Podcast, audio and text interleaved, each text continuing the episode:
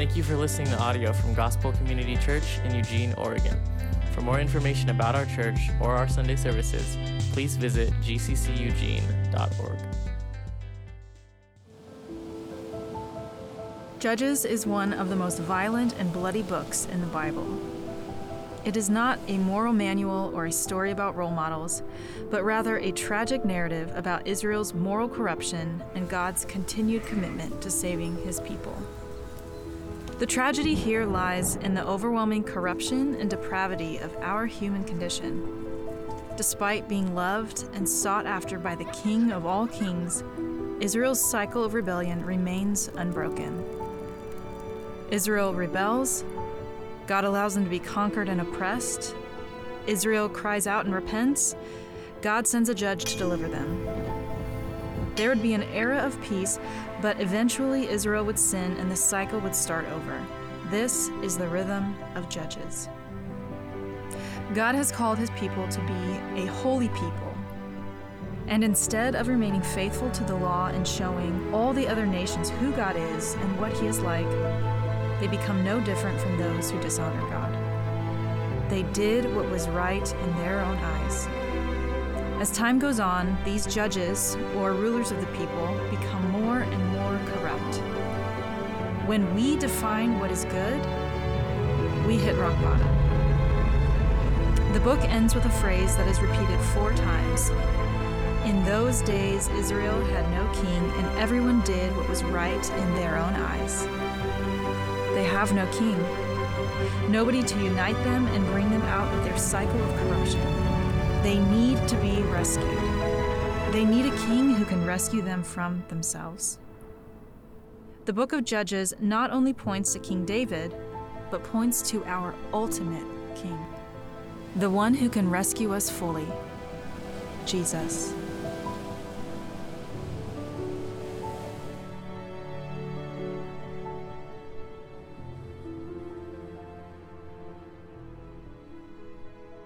If you would turn to the book of Judges, we're finishing Judges today. Give you guys a little rundown of where we're headed. Next week, we're going to look at Ephesians 4. You can read ahead on that. We're going to look at um, the church and what it looks like to be a part of the church. And then the following week, uh, Mark McKay, who did some uh, prep work for Judges 10 uh, and then wasn't able to preach that uh, due to his uh, father passing away, is going to come and preach Judges 10 for us. And so that's where we're headed. So uh, Ephesians 4 and then Judges 10. But today, we're covering this big chunk Judges 19 through 21. It's a not only a big chunk, it's dark. So I'm just telling you guys that.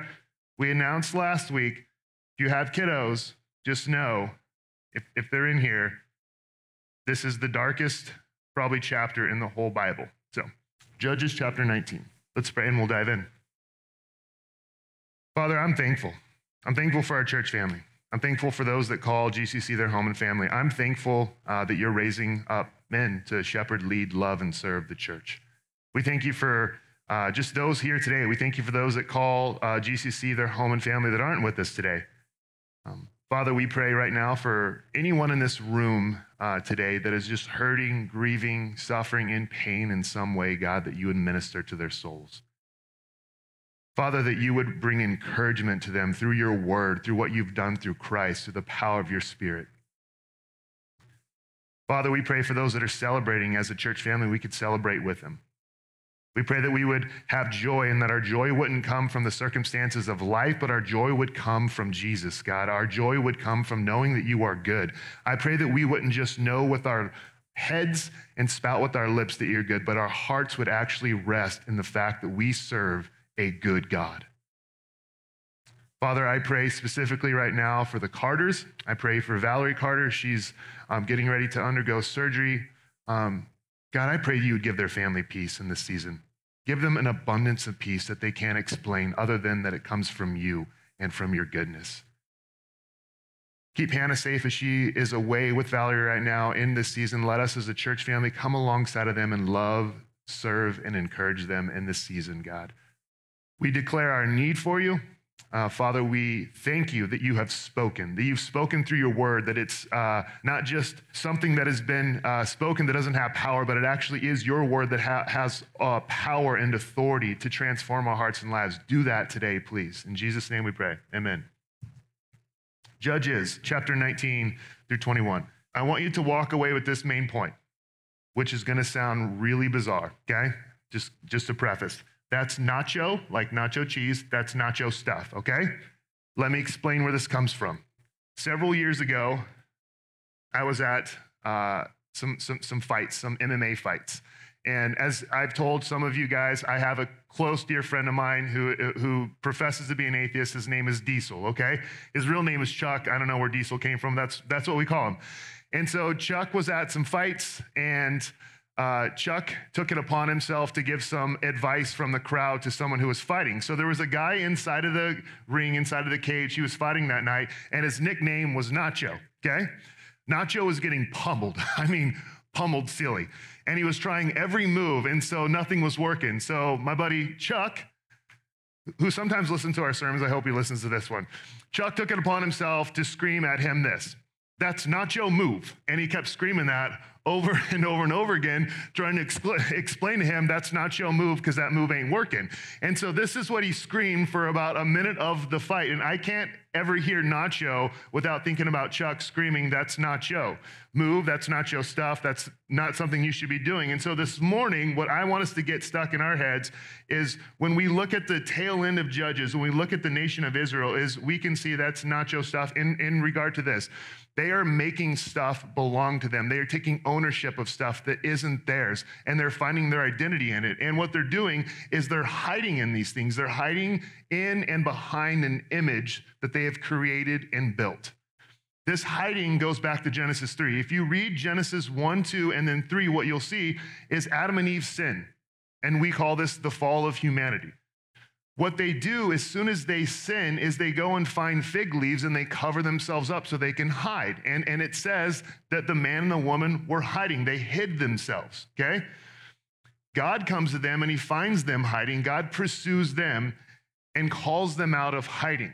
Since then, since the fall of mankind, we have not just taken fig leaves, we've taken everything else in life to find uh, things to hide behind and hide in. And so, what I would say that's not your stuff. What I would also say, just to go with that, is that you will either hide in what is not your stuff or you will hide in what is. In other words, you will hide in the stuff that's going to wear you out, or you will hide and abide in what belongs to you in Christ. So, you're either going to hide and abide in the stuff that will wear you out and exhaust you, or you will hide and abide in what belongs to you in Christ. So, with that, we're going to see this as we cover these three chapters. There's just a lot of facade. There's not a lot of realness. We're going to see a tremendous amount of brokenness, but it doesn't shock me. Why? Because throughout the entire book of Judges, God has been doing something. He's calling his people back to him. He's using these judges that are military rulers to call them back, to, to, to speak truth to them, to share with them how they should be living. And over and over and over again, they reject it. And, and what we see at the end of the book is this they decide to do what's right in their own eyes. And we get to see where this leads. And this is my frustration if you're here, Christian or not a Christian, is we so often see people decide to go rogue and live life however they want, adopt their own ways of purity and everything else like that. And when things go bad, then they get frustrated with God, though they've abandoned the way that God has lined out life to be lived. So, with that, we'll jump in. There's no way, no way we can read through all of this. And so, I'm going to try to do my best to, to explain what's going on while we read through it. So, Judges 19, verse 1. In those days, when there was no king in Israel. Pause. That's a theme that's been happening. Looked at that twice last week, and it's happening here. In those days, when there was no king in Israel, a certain Levite was sojourning in the remote parts of the hill country of Ephraim, who took to himself a concubine from Bethlehem in Judah. And his concubine was unfaithful to him. And she went away from him to her father's house at Bethlehem in Judah, and was there some four months. Then her husband arose and went after her to speak kindly to her and bring her back. He had with him his servant and a couple of donkeys. And she brought him into her father's house. And when the girl's father saw him, he came with joy to meet him. And his father in law, the girl's father, made him stay. And he remained with him three days. So they ate and drank and spent the night there. And on the fourth day, they arose early in the morning, and he prepared to go. But the girl's father said to his son in law, Strengthen your heart with a morsel of bread, and after that you may go. So the two of them sat and ate and drank together. And the girl's father said to the man, Be pleased to spend the night and let your hearts be merry. And when the man rose up to go, his father in law pressed him till he spent the night there again. And on the fifth day, he arose early in the morning to depart. And the girl's father said, Strengthen your heart and wait until the day declines. So they ate, both of them.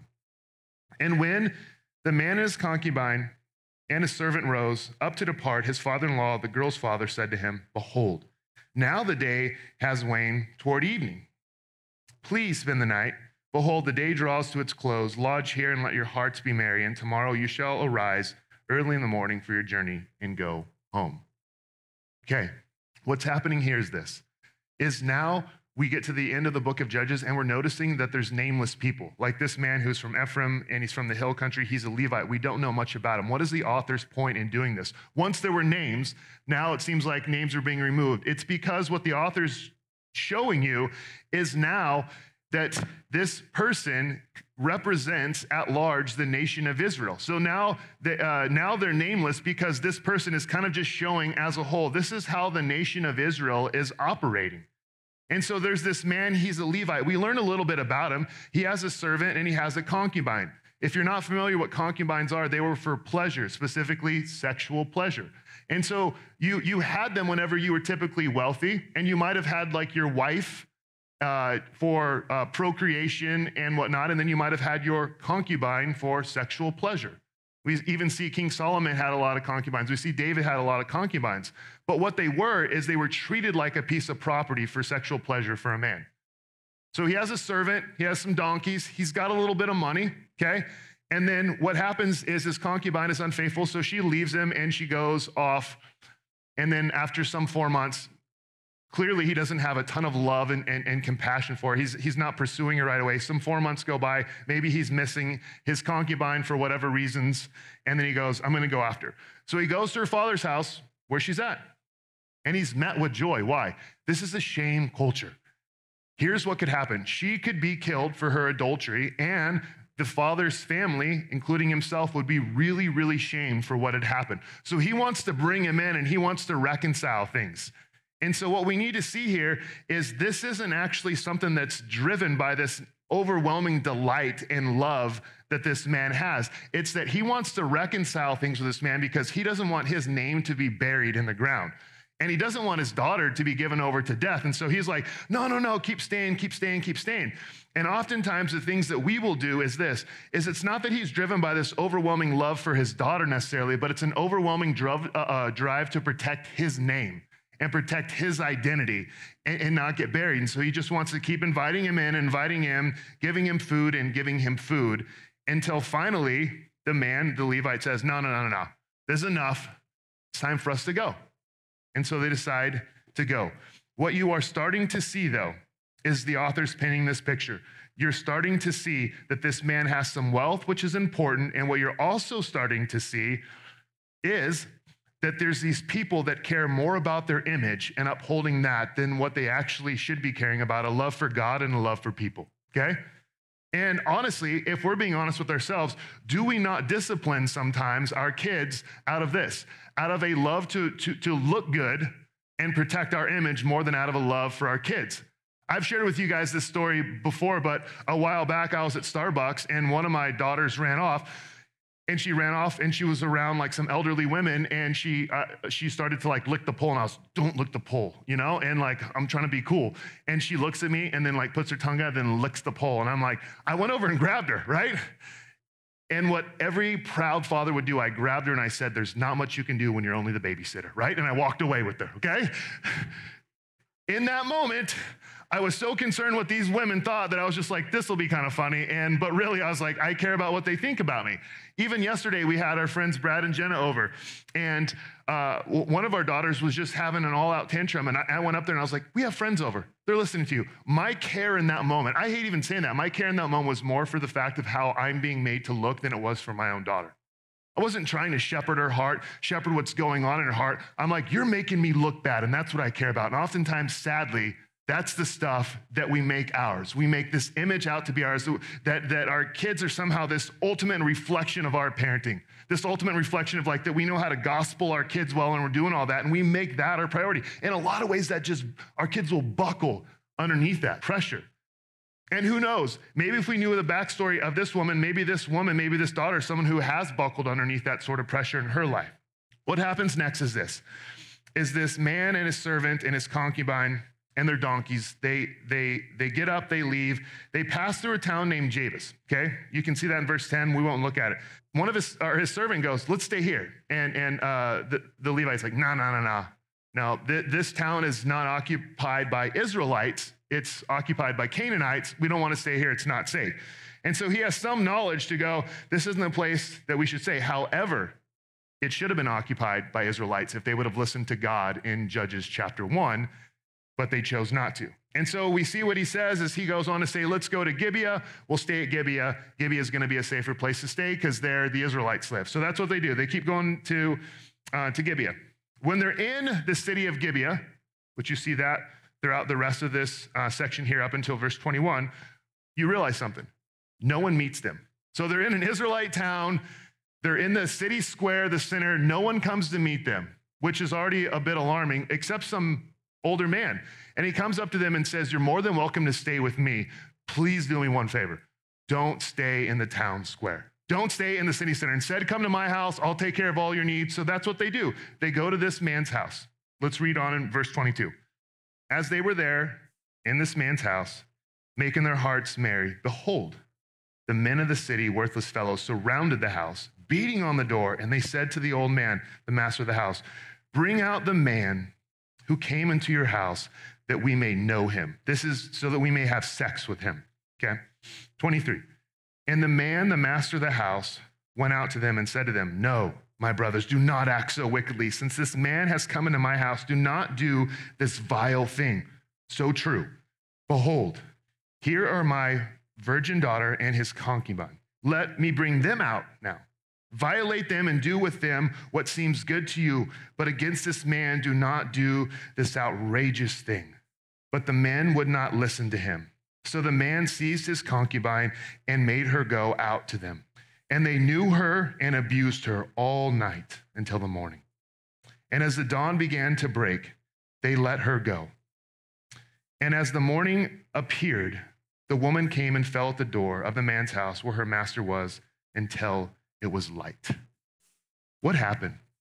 First, the author's purposely give, giving us a picture of Sodom and Gomorrah on purpose.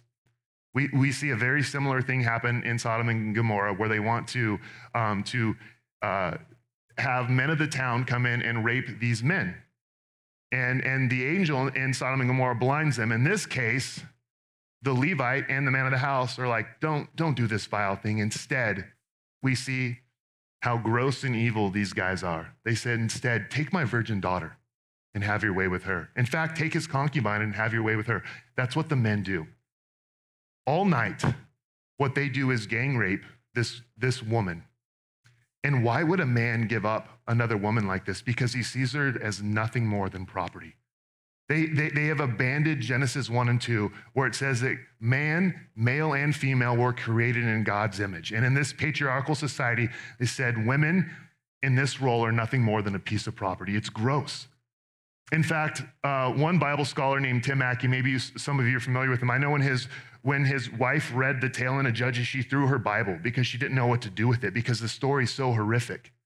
What the author is actually trying to get us to do a little bit is just see Maybe just see and maybe just fathom, maybe grasp a little bit that when you abandon whatever God says, whatever He lays out, and you have to, you have to hear this, when He's a good God who created human life out of His goodness and out of His love, and He lays out for us, this is how life will work best, and we say, no thanks, we start to see this is what happens when, when, when, when, when uh, morality just tanks. That's what's happened here. Morals are thrown out the window, all, like just all across the board. And it's this horrific, tragic, awful, gross story. Like, I just want to. I just want to whoop the man, like, like, like the man who gives up his daughter, the man who gives up his concubine, like, like it just righteously, like it ticks me off. And that's, that's what it should do in us. it should stir up a sense of justice to go like this is gross this is vile this is sinful this is wrong and we should go exactly exactly we have an acute sense of justice even my daughter does recently a raccoon killed one of her chickens and, and i was like she cried i know that's not a big deal to some of you or to me but i was like okay this is a big deal to her okay so i meet her where she's at so they're both crying okay and so i'm like Let's go get a trap. We're to trap this bad boy, okay? And I was like, when dad traps it, do you want me to take it out in the woods and release it? And she's like, no. I don't, I don't think so. Eye for an eye. She wants capital punishment. So we, we, we, have to, we have to ask this what in us makes us go, this is so wrong? And, it's, and, and I think the answer is very simple Christian or non Christian here today. We know in the depths of our soul what is right and what is wrong. Israel should have known what is right and what is wrong. God had laid it out for him in his word. God had made them his covenant chosen people. God had poured out his blessing all over the nation of Israel. And here's what we see, and here's what the author's trying to do. They're no different than Sodom and Gomorrah. In fact, in a lot of ways, they're worse. Isn't that a tragedy? Like th- that's what he's showing. Like this, this is this is very much a picture and a parallel to Sodom and Gomorrah that God's chosen beloved people that He takes delight in, that He's given His covenant to, that, that He's given His law to, look no different than Sodom and Gomorrah. They should be destroyed, as Sodom and Gomorrah was. When we hit Sodom and Gomorrah, that was the end, right? We hit this story somehow it keeps going. What do we do with that? What do we do with that? Look here at 27. It gets worse. And her master rose up. Just ticks me off. He gave up his concubine. He had donkeys, he had wealth, had servant, he had many things that he could have given up and maybe sacrificed and laid out, but instead he just gives up this woman. And he goes in, inside and sleeps. And then verse 27 tells us then he rises up in the morning. And when he opened the doors of the house, and went out to go his own way, behold, there was his concubine lying at the door of the house with their hands on the threshold, reaching to get in. Like, that is gross. He said to her, Get up. In a sense, get your stuff and let's get going. But there was no answer. Then he put her on the donkey, and the man rose up and went away to his home. And when he entered his house, he took a knife and taking hold of his concubine, he divided her up, limb by limb, into 12 pieces, and sent her throughout all the territory of Israel. And all who saw it said, Such a thing has never happened or been seen from the day that the people of Israel came up out of the land of Egypt until this day. Consider it, take counsel, and speak. It's vile and gross. And whatever you feel, know that a perfectly clean, holy, and just God feels it infinitely more which is why I believe when Jesus stepped into humanity, one of the, or the shortest verse we have in the Bible is that Jesus wept over his friend Lazarus that died. But before that, twice it says that he was deeply moved. Jesus got to see the ramifications of what sin does. It kills us internally, but then it also kills us physically. And it broke his heart. This breaks his heart. This is not the Bible condoning behavior. This is behavior that is gross and sinful in the sight of God. This is, this is why, this is why Jesus stepped into humanity. This is why he came. He, he well, like I said, whatever you're feeling, we as broken, fallen people feel a sense of this. God feels it so much more. It breaks him. He was moved. And this is what moved Christ to step in. And I want to say this when we said, you, you, you will either hide in what's not your stuff or you will hide in Christ. I want to say this. Maybe you're someone in this room, maybe you're someone listening who's had something vile done to you. And as your pastor, I would say, man, I'm sorry. That breaks my heart. But what I need you to know is this is it also what Christ does when he comes to rescue when Christ comes to heal and cleanse and give a new identity is he doesn't just take the stuff that you have done, he also takes the stuff that's been done to you and, and he defines you by what he has done for you. He makes you clean. He makes you pure. We're going to see that in just a minute. And so the thing that does belong to you now is not what's been done to you, but what Christ has done and given to you. Let's keep reading. Chapter 20. Cuts up the body.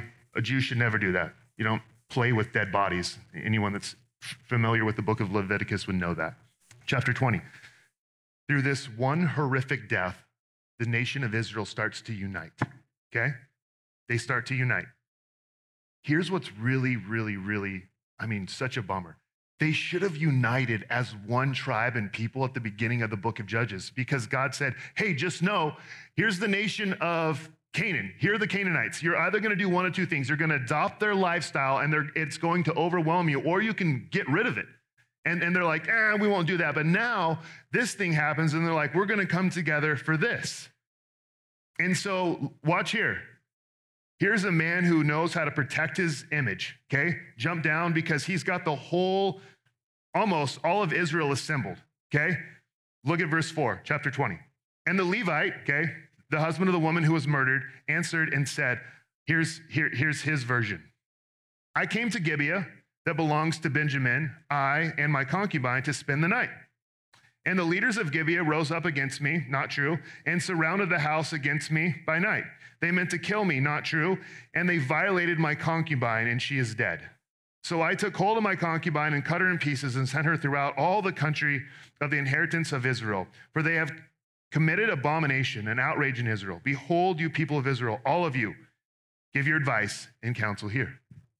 Man, so what they wanted to do and, and again, I, I'm sorry for brash language, but, but it's what's taking place. What they wanted to do is rape him, and they wanted the men. What, what, what he doesn't tell them is the truth. Is it was a few worthless fellows from, from Gibeah. It doesn't say that it was the leaders. And then what he never says and he never alludes to, because what we want to do is we want to keep a good, clean front in front of people so they have such a high view of who we are, which is which just goes against the whole message of Christianity is that you're broken, come as you are. God takes you at that spot and then he cleans you up. But what he wants to do is, is, put his best foot forward and he wants to look really good. So he's like, yeah. And you know, the, the, the other just sad thing is he's not even actually coming with rage about what was done to her. He's coming with rage because he's lost his property.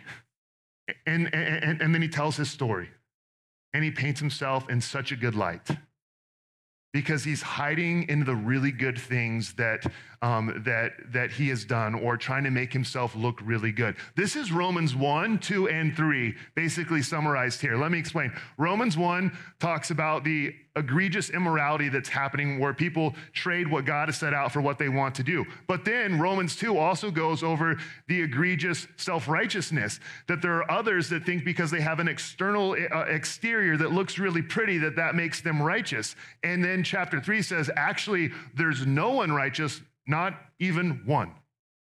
So you have this immoral, egregious sin you have this self righteousness, which we're seeing here. And then you have the understanding that there's no one righteous, not a single person. Let, let me pose this challenge this morning. What front are you putting in front of people that you're hiding behind that in time is going to exhaust you and wear you out? What are you not being real about? What are you not being honest about? Where, where's there sin in your life where you smash that down, cover that up, and then you have a pretty facade? This was my struggle with Christianity for so long. It really was. This was my struggle with Christians and Christianity. Is it seemed like such a front, your Sunday best and all this stuff, instead of just owning and admitting that we are broken, sinful people. We don't want to self reflect on that. We want people to look at this and see this. And the last thing we'd ever want to do is for someone to tear down this beautiful, pretty image that we have of our lives and actually get to see the mess that we are underneath that. We are no different in a lot of ways than what this man is doing here. We present a story the way we want people to view us. And we hide behind that story. And we hide behind our own self righteousness, so much so that it will exhaust you. There is sin that goes on in people's lives lust, pornography, pride, drunkenness, all these things that left unchecked while you're trying to put up a pretty facade will kill you.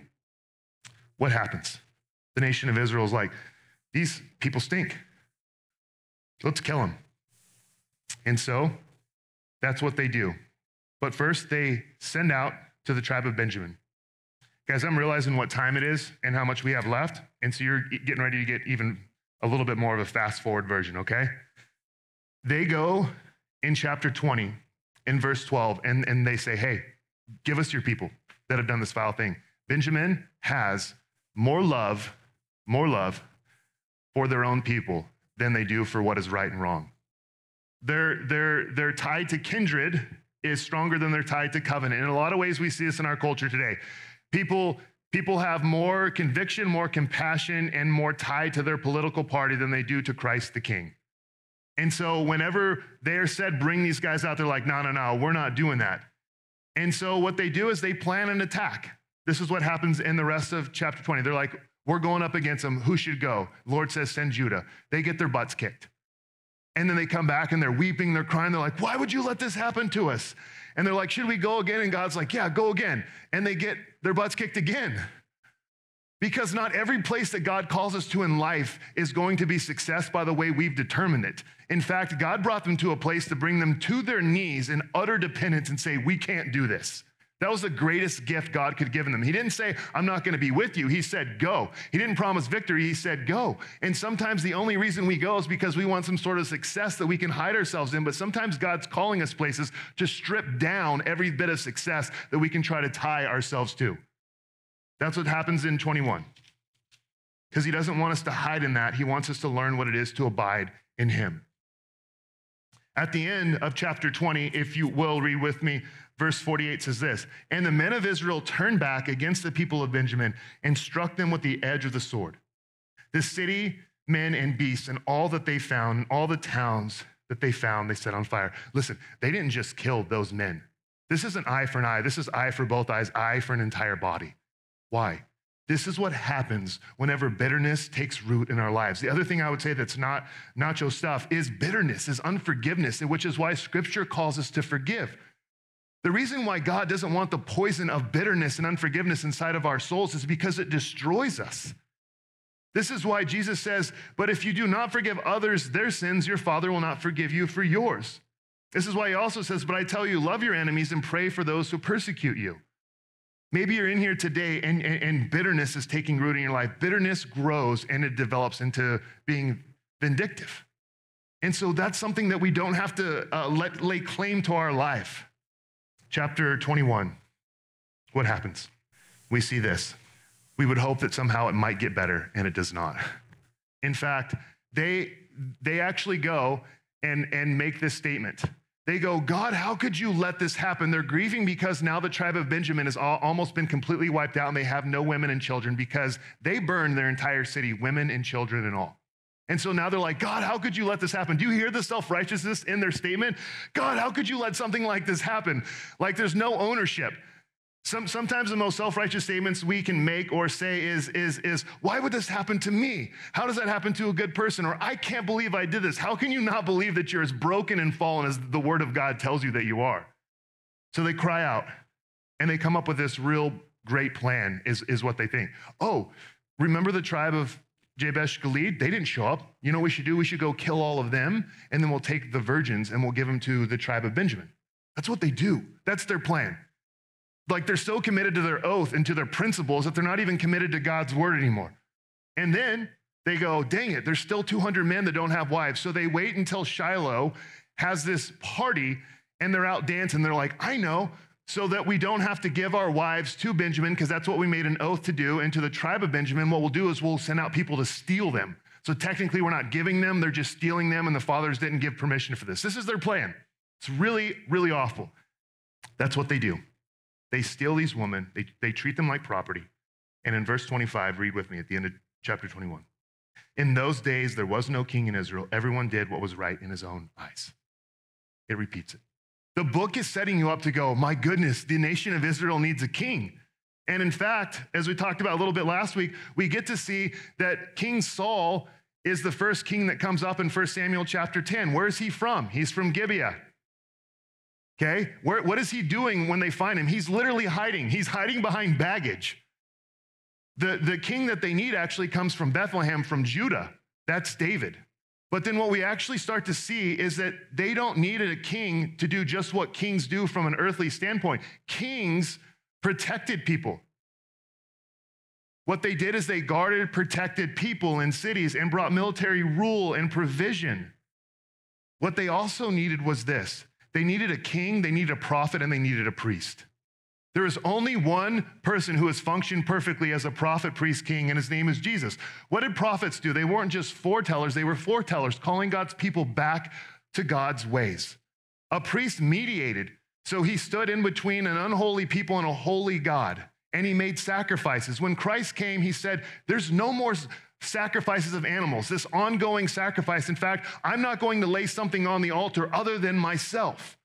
The only way to reconcile broken humanity is through the perfect priest, the eternal priest. We don't just need a king who can set up military power and overthrow the enemies. What they needed was a king to cleanse them. What Israel couldn't see, and what sometimes we can't see, is our greatest enemy is not the world out there, it's actually ourselves. What we need is not just some external cleaning, we need the king himself to cleanse us from the inside, which is where I'll, I'll take us today. I love this. You guys can look later, you guys can underline it. I would highly encourage that. But when Jesus comes, this is what he says to his disciples in John 15, where, where this whole section is about abiding in him. He says this John 15, 3. Already, listen, already you are clean because of the word I have spoken to you. Think about that. Already you are clean. He's not saying, do these things and then you will become clean. He's saying, already you are clean because of what I've declared to you.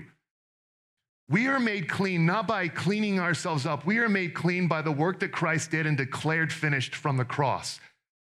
We could have been crushed. We should have been crushed. We should have been shattered. We should have absorbed God's wrath for all of our sin. But instead, Christ said, I will take it upon myself. It's finished. We don't have to hide in this good life that we can try to put forth before God. Instead, we get to hide in the life that Christ lived before us. We don't have to try to put off all the sin that we're ashamed of. Instead, we can declare those sins because they've been taken to the cross, nailed there, and then buried in a tomb to be forgotten. He makes us clean. I'll ask you this How do you view yourself right now? And how do you think that God views you? How do you view yourself? How do you think that God views you? Because I can tell you, according to scripture that's divine and authoritative, that if you've put your trust and faith in Jesus, you can't possibly make yourself more clean than you are. You are just as clean as holy Jesus Christ himself was and is today you also need to uh, abide in this and hide in this. He says in verse 9, As the fathers love me, so I have loved you. Abide, remain, accept, stay in my love. And he says, All these things I've spoken to you, so that my joy may be in you and your joy may be full. I'm going to close up with these things here. Our natural tendency in life is to hide and take other things that we have done or that have been done to us and attach them to us to give us worth. And I'm saying that's not just stuff. What is yours to hide in, to abide in? What Christ says, come to me, all who are weary and heavy laden, and I will give you rest. And he says, take, take my righteousness, take my yoke, take my love, take my clean, just my perfectly clean state and make that yours. That's yours. It's a gift. What we need to see as we finish this book, the book of Judges, is oh my goodness, how much grace does God have for his people? God starts a work in us. God will stay faithful to the work in us, not because of our goodness, but because of his grace and his goodness. I would assume that when this book ends, it would close and God would wash his hands with such a gross and vile people. And God says, No way. I made a promise to save them, to spare them, to redeem them. And that's exactly what I'm going to do. I'm going to bring my son to do just that. And that's what God promises for us save, spare, redeem, and continue to make us clean. When we sin, when we fall short, God is constantly at work to make us clean, to see us as though we are clean because of the work that his son has done for us. Three things that we need community. We don't just announce community because it's something just cool and cute. We actually know this that the safest place that Christians can live in a place where we remind one another of what's not just stuff and what is, what you're hiding behind and what actually belongs to you. In the same way a title to a car or a house can belong to you, legally, the perfection and cleanness and righteousness of Jesus is yours, like all of it. And we need a community that reminds us of that. We need confession, honest confession. We need to stop hiding and get real with what's broken in our lives, where we're hurting. And last, what we need to do is live in such a way that invites other people to come in and see who Christ is and what he's like. Let's pray. Father, we thank you you've sent your son to make us clean. As we celebrate communion, that's what we're celebrating, that we're clean. that we're washed pure, holy, and innocent. And we thank you for that. Father, help us to remember that, to celebrate that, and to live lives rejoicing from that. In Jesus' name, amen.